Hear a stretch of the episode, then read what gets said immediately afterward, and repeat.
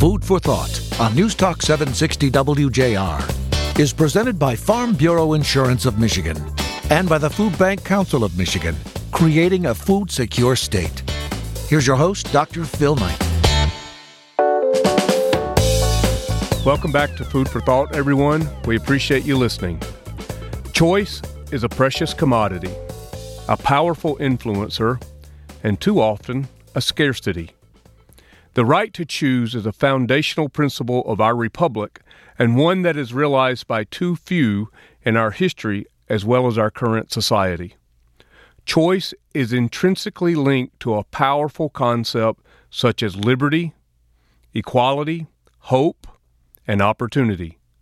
The second paragraph of our own Declaration of Independence states emphatically that as a nation, we hold these truths to be self evident that all men are created equal, that they are endowed by their Creator with certain unalienable rights, that among these are life, liberty, and the pursuit of happiness. Unalienable rights, life, liberty, and the pursuit of happiness. Here's a question for you How can you separate choice from these unalienable rights given to every American? The answer is you cannot, except when it comes to charity. Those of us in the public and private sectors who have chosen to serve those in need should be mindful that in the course of our service and decision making, we are intentional to protect people of the very rights and responsibilities that both the Creator and the Declaration of Independence affords them. Too often times in our history, we have given people food and said, quote, here's your box, take it or leave it. Or, if you're really hungry, they'll eat it. Or, here's an unlabeled dented can that I can't use, so I'll give it to the pantry. I shake my head at the hardness of the head and the heart that makes these sayings both normal and acceptable. Our task as leaders in and out of government is to create great choices, especially for people who seemingly have little or no choice. Here's how we can do that offer more and better options that lead to smarter choices. My mother was great at this. She asked if I would prefer beans or corn with my meal. Smart choices, not beans or Snickers. I was free, free to choose, because my mom presented me with two great choices. Our current thinking is way too rigid.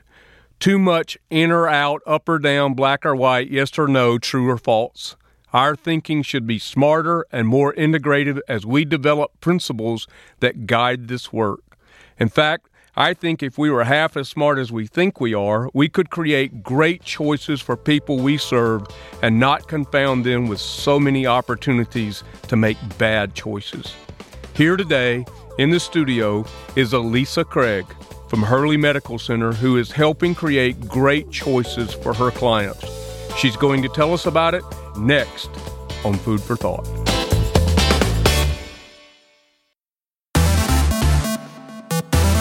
Get in touch with the Food Bank Council of Michigan. Visit fbcmich.org. Welcome back to Food for Thought, everyone. Dr. Phil Knight in the studio with my co host, Jerry Brisson, the president and CEO of Gleaners Community Food Bank and the chair of the Food Bank Council Board of Directors. Lovely day to be in the studio with you, Doctor. It's great to, great to be with you, Jerry, as always. And as promised, Elisa Craig is in the studio with us and thanks for braving the uh, traffic down from Flint today. And you are the administrator for the Wellness and Population Health Management Program at Hurley Medical Center. Yeah, thanks, Phil. I'm really happy to be here. Great. It's great to have you. We met a few months ago, and uh, you were doing some pretty cool things in Flint with Hurley Medical Center that are meeting specific needs. And I also know that Jerry is involved in some of those things as he leads Gleaners through some health initiatives as well. So I really wanted to get you two Great. together in the studio and see what happens. Good. Yeah, it's interesting because you, you mentioned my title, which is kind of a mouthful, right? Administrator of Wellness and Population Health Management. So, what does that even mean? Well, the population health management piece really came about, um, and it was something new to Hurley. Um, we had been going about our business for about 110 years of taking care of patients, but we've always been very community minded. And so the role was developed um, where I can really do some initiatives with our teams on addressing social determinants of health. So it's one of those things that Flint and Genesee County we unfortunately are often in the very low rankings for many health issues, health outcomes, disparities.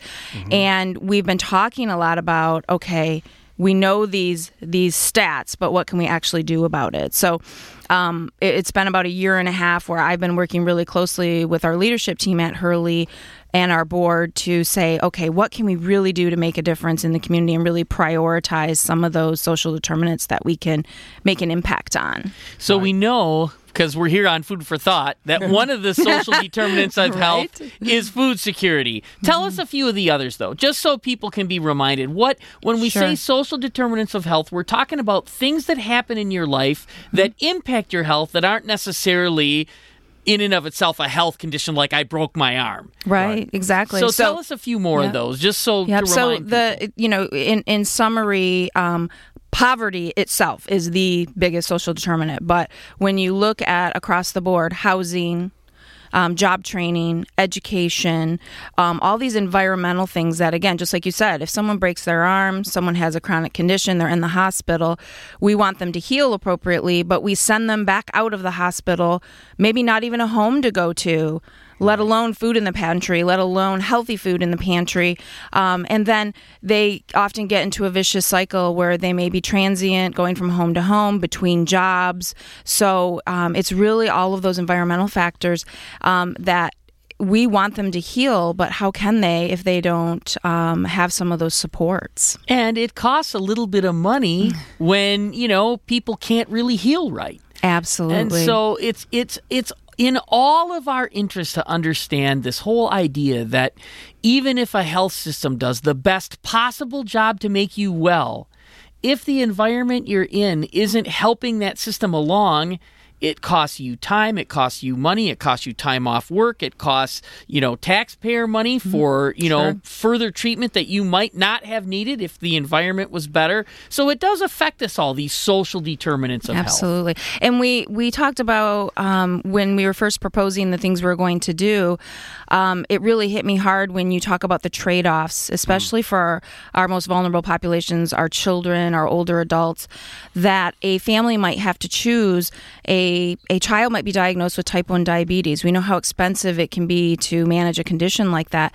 They might have to choose on any given month between paying for insulin, other medications, their consumer's bill, food, let alone healthy food. So those trade offs and the data that's out there is absolutely kind of frightening that our patients, you know, we send them home with all these prescriptions for medications and they really have to make these really difficult life changing choices on any given month. toxic stress. We talk about the toxic stress of hunger, and that's one of them. When you can't pay all your bills and you've got to say, okay, I have a child that's diabetic and needs food, and I can't provide both. That is Absolutely. stressful. Yeah, and I don't, you know, it's really hard to imagine the toll that takes on a person, right? Um, let alone the child, Right? The entire but family. the parent who is trying to sort through these issues. Um, and so, you know, I'm, I'm, I'm.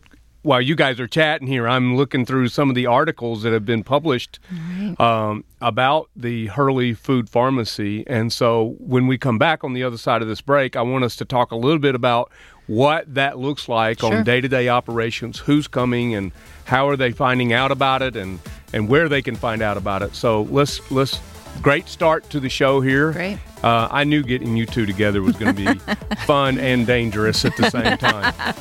I'm Dr. Phil Knight. This is Food for Thought. We'll be back here on WJR in just a moment. It's Food for Thought with Dr. Phil Knight on WJR. Welcome back. Thanks for listening, everyone. Jerry Brisson in the studio with Dr. Phil Knight here on Food for Thought and Elisa Craig, who is the uh, administrator.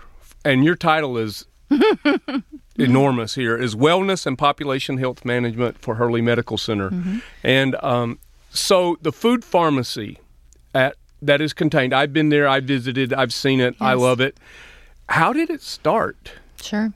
So um, I had been working on pulling together different research, and we actually started talking to someone who's leading the way in this, and that's ProMedica Health System in Toledo. Mm-hmm. And when you look at Toledo, even though it's uh, quite a bit bigger than Flint, um, you could really say we match in so many ways that we don't want to match as far as our health status and those kinds of things. Right. So we talked with them about the process they were doing. We visited, you know, took our field trip down there, and I put a proposal together for my senior leadership. And um, I'm really blessed um, with Hurley Medical Center being a public hospital, a safety mm. net hospital. We've been around for 110 years. We have leadership and board support that really gets that we can't just do things in the um, security of our walls. We have to reach outside the walls, and so we really pride ourselves in being, you know, a, a true community partner. So my proposal went through unbelievably quickly. They they were on board immediately. And and I'm not going to give myself out a pat on the back and say, "Oh, it's just because, you know, Elisa did some great proposal." It was because they truly understood immediately the rationale and what Flint had recently been going through with our water crisis. Sure. Um, the lot of things had come to light that, you know, the water crisis in and of itself, but what was happening before leading up to that with our city and the issues our population was already going through. So once it was approved, things started moving quite quickly. Mm-hmm. My hospital was gracious with capital support as far as providing space. Luckily, we found fabulous space right in our diabetes center, which I happen to have oversight as well of. And there was some open space because another service had left, and it was perfect. We didn't have to do any fancy renovations or anything. And then we had that initial financial support, sought out some additional grants, which we have a wonderful, generous grant through the Community Foundation of Greater Flint to help us with staffing and the food. We started talking uh, with the Food Bank of Eastern Michigan because we knew that they would be our, our partner in this and really provide us most of our food. And it seemed like, you know, just like that, after about a year of me researching and pulling everything together, we were opening our doors last August. And what we thought was best is to make sure that our patients a, we were assessing if they were food insecure. Mm-hmm. And nationally, there's the two questions. There's a much larger, you know, 14 question USDA questionnaire, but we wanted to, you know, make it as easy as possible, both on the patients and the practitioners that were asking the questions. So, asking the two food insecurity questions, making sure they were walking away with an actual referral. Treat it like a quote unquote prescription. We couldn't call it a prescription, you know, just, you know, legally kind of things, you know, from the pharmacy world. But right. having that referral be just like where they have to go fill the prescription for a medication, that they could actually use this referral and come to this physical space. We're really proud about the food pharmacy because of a couple things. One is, it's um, staffed by a dietitian. We were able to hire an amazing person named Suzanne Gunsarik, who could not have worked out any better. She has several years of experience in both food service and dietetics. And when someone comes, they do not need to feel intimidated. They don't need to feel like they're going to be asked all kinds of additional questions that sometimes they may feel with other services that, that they might be eligible for. If they are positive screen, they walk in, we welcome them with open arms and just have some basic intake questions like any chronic conditions they or their household members mm-hmm. might have. Um, any allergies, and we provide healthy food. It's two days worth twice a month for three months, is the initial referral. And it's not just for the patient, it's for their entire household. Our largest household so far has been 17 people. As you all know, we have multi generations living under the same roof. Right. And they come through with either Suzanne or one of our volunteers and they quote unquote shop, but everything's free. And we work with them on choices. We have really great messaging throughout, very simple messages. If they've never tried, nudge them. Yes, Right. those nudges. And if they've never, you know, learned how to cook beans, you know, so um, they walk away with actual meals, you know, things to sustain them. And then I always say, probably more importantly than just the food for those couple days, is we make sure and um, inquire about different resources that either they're eligible for or they didn't know they were eligible for, like federal assistance. services. Yep. Yep. Like mm-hmm. SNAP, local services that they we have. Um, of course, like a lot of people in Michigan, we have the Double Up Food Bucks, where we have several our farmers market, several grocery stores mm-hmm. that have Double Up Food Bucks. We cannot believe how many of our patients had no idea about Double Up Food Bucks. So, mm-hmm. getting them enrolled and triaged into additional resources, we're really focusing on the food, but during the course of the conversation, we might do a quick phone call to a case manager, one of our social workers, to help them get triaged into other resources if they're having issues. Even medications, we'll we'll um, get them situated with one of our pharmacists and make sure they're on the right plan as far as more inexpensive 90 day plans. So we're we're you know dabbling in some of those other social determinants, but we want to get the food piece right.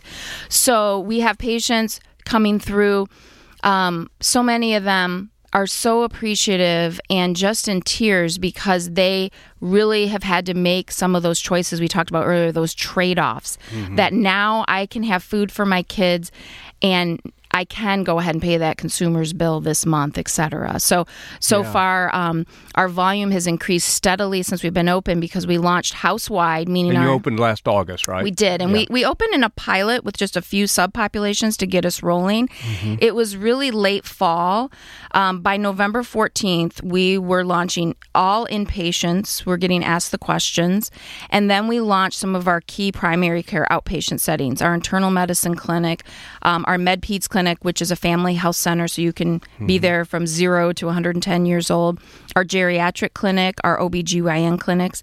Those clinics where we're seeing um, 85, 90% Medicaid population clearly are most vulnerable. And so we're seeing food insecurity rates upwards of 40, 45% at those clinics, which is more than I estimated. I estimated we would definitely be higher than the national average. Right. But it's it's probably twice as much as that I had originally How estimated. does that how does that jive with some of the the data that's coming in through your very very similar very very similar um you know as as we've you know there's a lot going on in healthcare around this issue we're working with several hospitals and clinics here locally Right.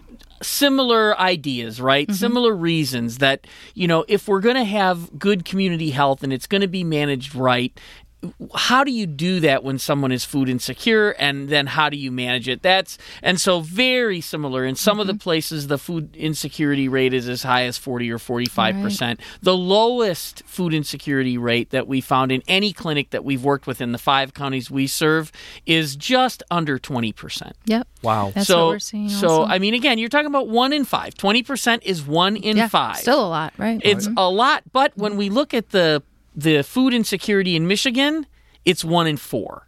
Right. Mm-hmm. Right. So, so it's it really is, or I guess it would be one in five for the whole state now, right?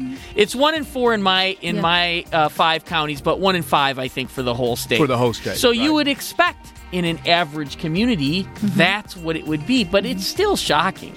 It's still shocking It is. how many people are food insecure just walking past you every day. Yeah, absolutely. You know, uh, so so yeah, it's um really important and capturing this information so we can say definitively. Mm-hmm.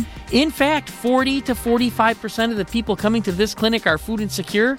Wow.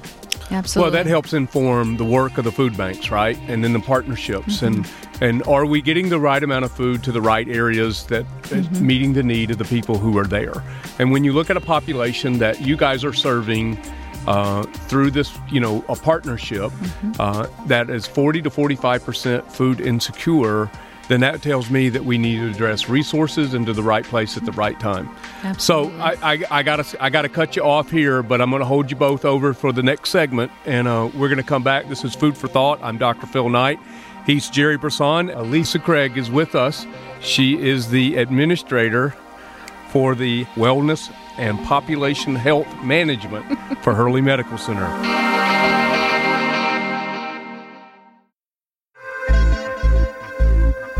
You're listening to Food for Thought with Dr. Phil Knight. Brought to you by Farm Bureau Insurance of Michigan and the Food Bank Council of Michigan. Welcome back. Thanks for listening, everyone. We're back here in the WJR studio with Elisa Craig, who is the administrator for the Wellness and Population Health Management Program at Hurley Medical Center. And she's talking food insecurity, partnerships with food banks, particularly Food Bank of Eastern Michigan. Yes. And uh, Jerry Brisson is here as well. And Jerry, you have a pilot here working with Henry Ford Health Systems. And um, there's a lot of similarities between the programs. Am I right? in terms of some of the learnings that we just talked about and and you know it's one of the reasons why um, partnering with healthcare works for food banks is because how much you care and i just want to say listening to you now reinforces that a hundred times over it is clear and obvious and if i could somehow radio wave the facial expressions i would do that just how much you care about the people you serve and that is so important because if we're going to solve problems for real You've got to care about the people who have the problems Right. and really be listening to them and mm-hmm. engaging them in this conversation. And it's very Right. clear how sensitive you've been in setting up your system so that it works for people. Right. And that that brings a really um, interesting point that kind of these ancillary things we're learning as we go along here, since we've only been doing this for about six months. Um, we have patients coming in that they are just they're flabbergasted that their physician seems to really care about them and it, it's one of those things that th- they they maybe have thought they cared about them before just because of other conversations but for them to ask them the questions and have a conversation about when you go home is there enough food to get you through the month? They cannot believe it. And so, an interesting thing I brought up to our physician leadership is that trust, even additional trust, if they didn't already have it, you know, the patient physician trust, the Hurley Medical Center patient trust, and really being that provider of choice for um, more reasons than we were before. It's really a nice additional outcome that we're seeing. And the patients really, um, they, they can't believe that it's a conversation they're having when they're there for a doctor's visit or sitting there recovering from an accident or something. And one of the things we've talked about quite often on the show is addressing food security by bringing people to the table who win when this issue is solved. And we do believe that's one of the ways we're going to eventually have a food secure state is when everyone who wins when this is solved is engaged in solving it. Right. So so we've talked a lot about how the patients are winning. Hmm. How is the health system winning? You just gave one really good example sure. in Mm-hmm. physician trust. And being the system of choice. Right, Those are right. Mm-hmm. two ways that healthcare wins. What are some other ways that healthcare wins as you're solving this problem? Right. Ideally, you know, I've been looking at data for a few years now that um, several of our chronic conditions um, they're going in the wrong direction as far as the management of them and length of stay in the hospital. Diabetes is the one that comes to mind first because our length of stay for diabetes have been in this linear progression upwards and it's not because we don't have diabetes management programs. We have our own diabetes management program where patients get referred to. It's covered by insurance, it's covered by Medicare. Um, so, what else is going on, right? So, we're hoping that by addressing these social determinants like food insecurity, that we will be able to help with some of the metrics that healthcare really has to be concerned about length of stay readmissions, um, ED utilization. Because another interesting thing we're discovering is someone might have been an inpatient at Hurley, comes to the food pharmacy, but they don't have a PCP. And so then we can triage them back into one of our wonderful clinics. And so getting that relationship built with the PCP, decreasing ED utilization, decreasing readmissions, improving health outcomes, um, ultimately we want to see. It's going to take a while to really have that data and be able to show some of that. Um, but that's where, from the business side, obviously I do it personally for the human side of it, but business side and healthcare, um, we think we can really um, affect some of those metrics long term. And I think it's really important to to illuminate these things because as the the president's budget just came out talking about what to do with SNAP, right? That's Right. the supplemental nutrition assistance program that's used to be called food stamps.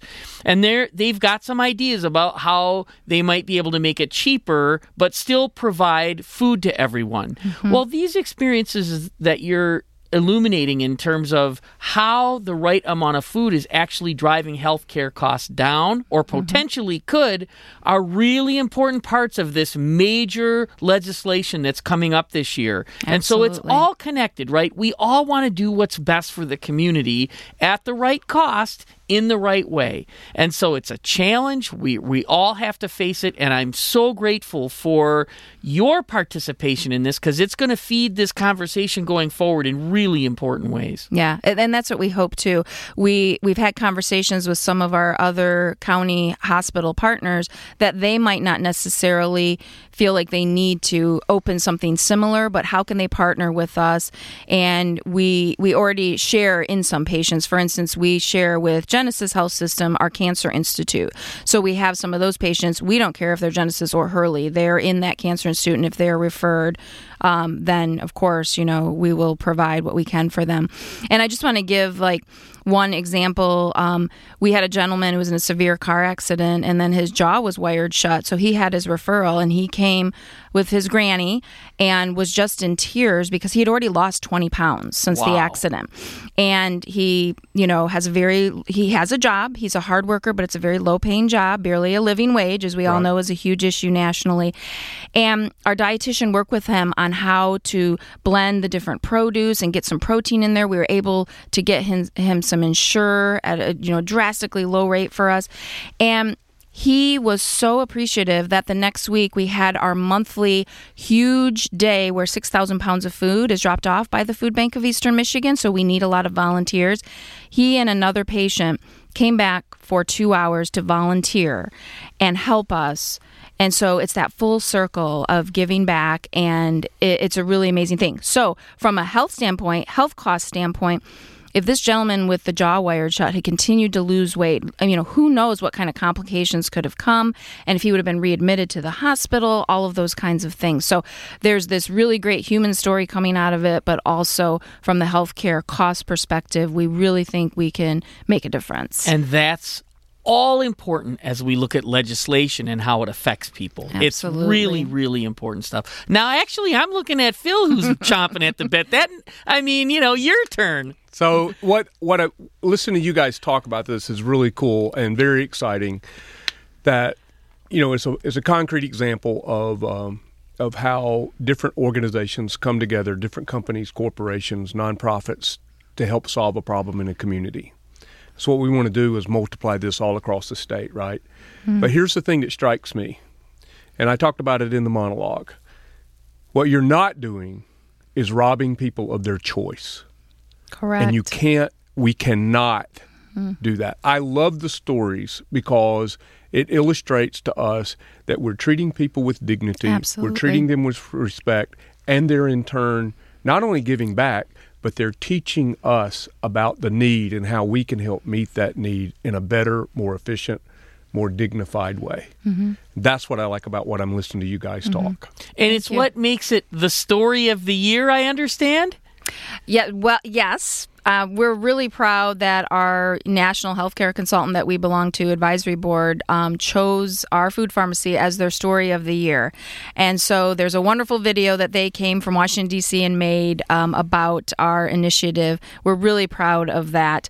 Um, and it's just icing on the cake of how we can help patients. But then nationally, we want to be able to talk to other health systems, talk to, you know, um, in the state of Michigan, I know we talked about, like, I told Phil I'd be more than willing to have Hurley host some kind of summit where we bring together the health systems that are either thinking about working on these issues or already doing some initiatives like you're doing with Henry Ford, Jerry.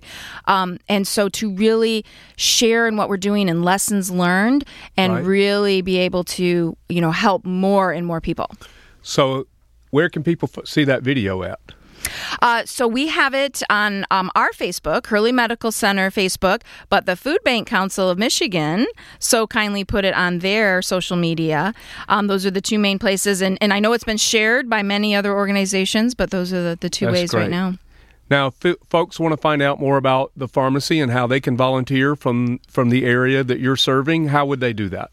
Sure. So the best thing to do would be to reach out directly um, to Suzanne, who's our food pharmacy coordinator, and her number is 810-262-2301. And we do, um, we could not run without volunteers. Right. Our volume is much higher than we originally anticipated, so volunteers are warmly accepted. So, Elisa Craig, let me give you the last word here. What what is it that you want people to walk away from and knowing about this program, Food Pharmacy, and the its impact on the the people you're serving? So I think uh, a couple things. One is our food pharmacy in Flint, Michigan, that Hurley Medical Center, um, we're very proud to have. It's just one of the bright lights in the many things that we're doing in our city. Our city often gets kind of a bum rap. Um, and there's so many wonderful things that so many community partners are coming together to really improve the health of our community. Um, and then the second thing is that we really have patients who they don't want to take advantage of anything. They they want to be well and they want to be successful in life. And giving them what you mentioned before that choice and keeping their dignity, we're hearing that every day from our patients. And so we think that could give them that little push, maybe. And we've already seen it where someone only needed us for a couple weeks and they got a new job and then they're coming back to volunteer. So that full circle story of what can be come of a patient who's down on their luck and that th- their health system actually helped them move their entire life on this different direction. Right. It I got goosebumps right now. that, so do I. So do I. Oh wait, you get the last word. Sorry, No, that's, okay.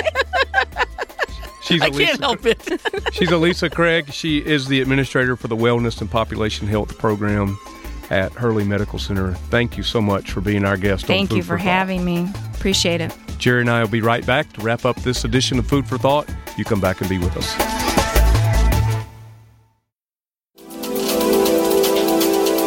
It's Food for Thought with Dr. Phil Knight, presented by the Food Bank Council of Michigan.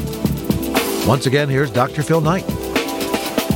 Jerry, back to wrap up the uh, conversation with Elisa Craig, who's uh, leading the health and wellness program at Hurley Medical Center.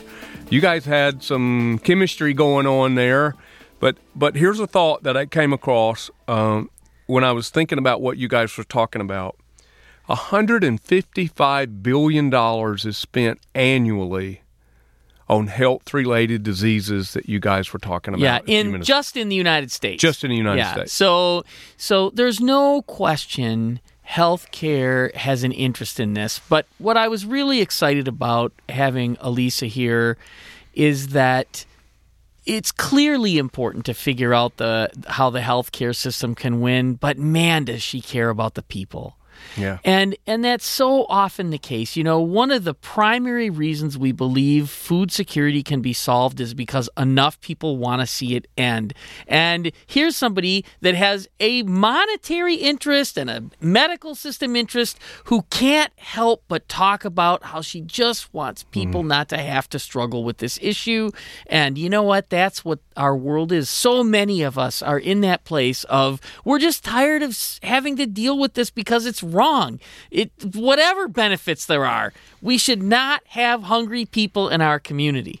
Right. It's just unacceptable. Yeah. And uh, I think she is certainly a person that is standing in the gap for her community. And even as she was getting ready to leave the studio, she just wanted to keep talking about what we can do. What more can we do? How do we do more? And you know what? We're going to do more. And I'm pumped. You can tell. I'm Right. pumped about it because that is what keeps me believing that we can make progress. And you know what? We're talking about these smaller pilots. But these smaller pilots are going to prove significant things that are going to enable this work in the future in big ways. It's very exciting, and I was so happy to have her here with us. Well, I made the point during the show, and I made the point in the monologue about how careful we have to be about not taking away something that wasn't ours to give anyway, and that is choice. And just because you're poor doesn't mean you should have no options, right? Oh man, I mean, n- not only that, but in regard to health care and food no, no, and and, access. and to that point, what we've learned about food boxes since we've been doing them for 40 years, right? We know all about food boxes and how efficient it is to put a food box together and give it to people. And we know that that's done some awesome work.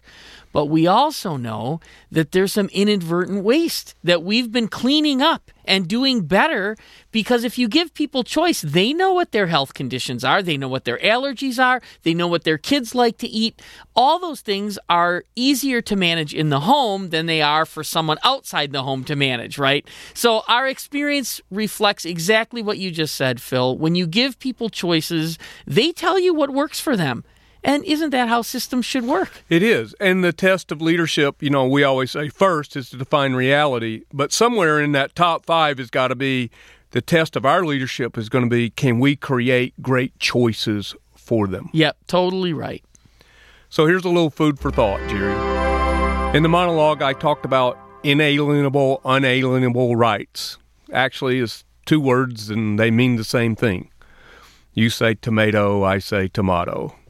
Inalienable means that it cannot be taken away.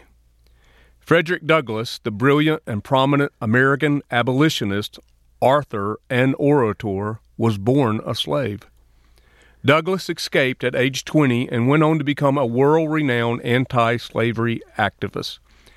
Douglass said this I didn't know I was a slave until I found out I couldn't do the things I wanted to do. The lack of choice captures, detains, and imprisons people from becoming who and what they could. No bars are needed. In our efforts to serve, in our efforts to do well, we must refrain from the temptation to think we can create solutions without asking people about their needs. I learned this years ago when I traveled to remote islands in Lake Victoria and went village to village assessing the needs of the people who lived there. At each place I stopped, I talked, listened, and learned about the people, their culture, and their, quote, felt needs. I could easily see their needs mud huts, grass roofs, no schools, no community health, sickness, no dispensary or doctor, no industry. Yet it was important for the people to tell me what they felt they needed most. Robbing people of choice while arrogant can be well intentioned, but is always unacceptable. Jerry and I thank you for listening. We hope you will choose to join us next week here on WJR or catch up with all of our shows at foodsecuremichigan.org. Until then, remember food first, folks. Food first. Food for Thought has been a presentation of Farm Bureau Insurance of Michigan and the Food Bank Council of Michigan, creating a food secure state.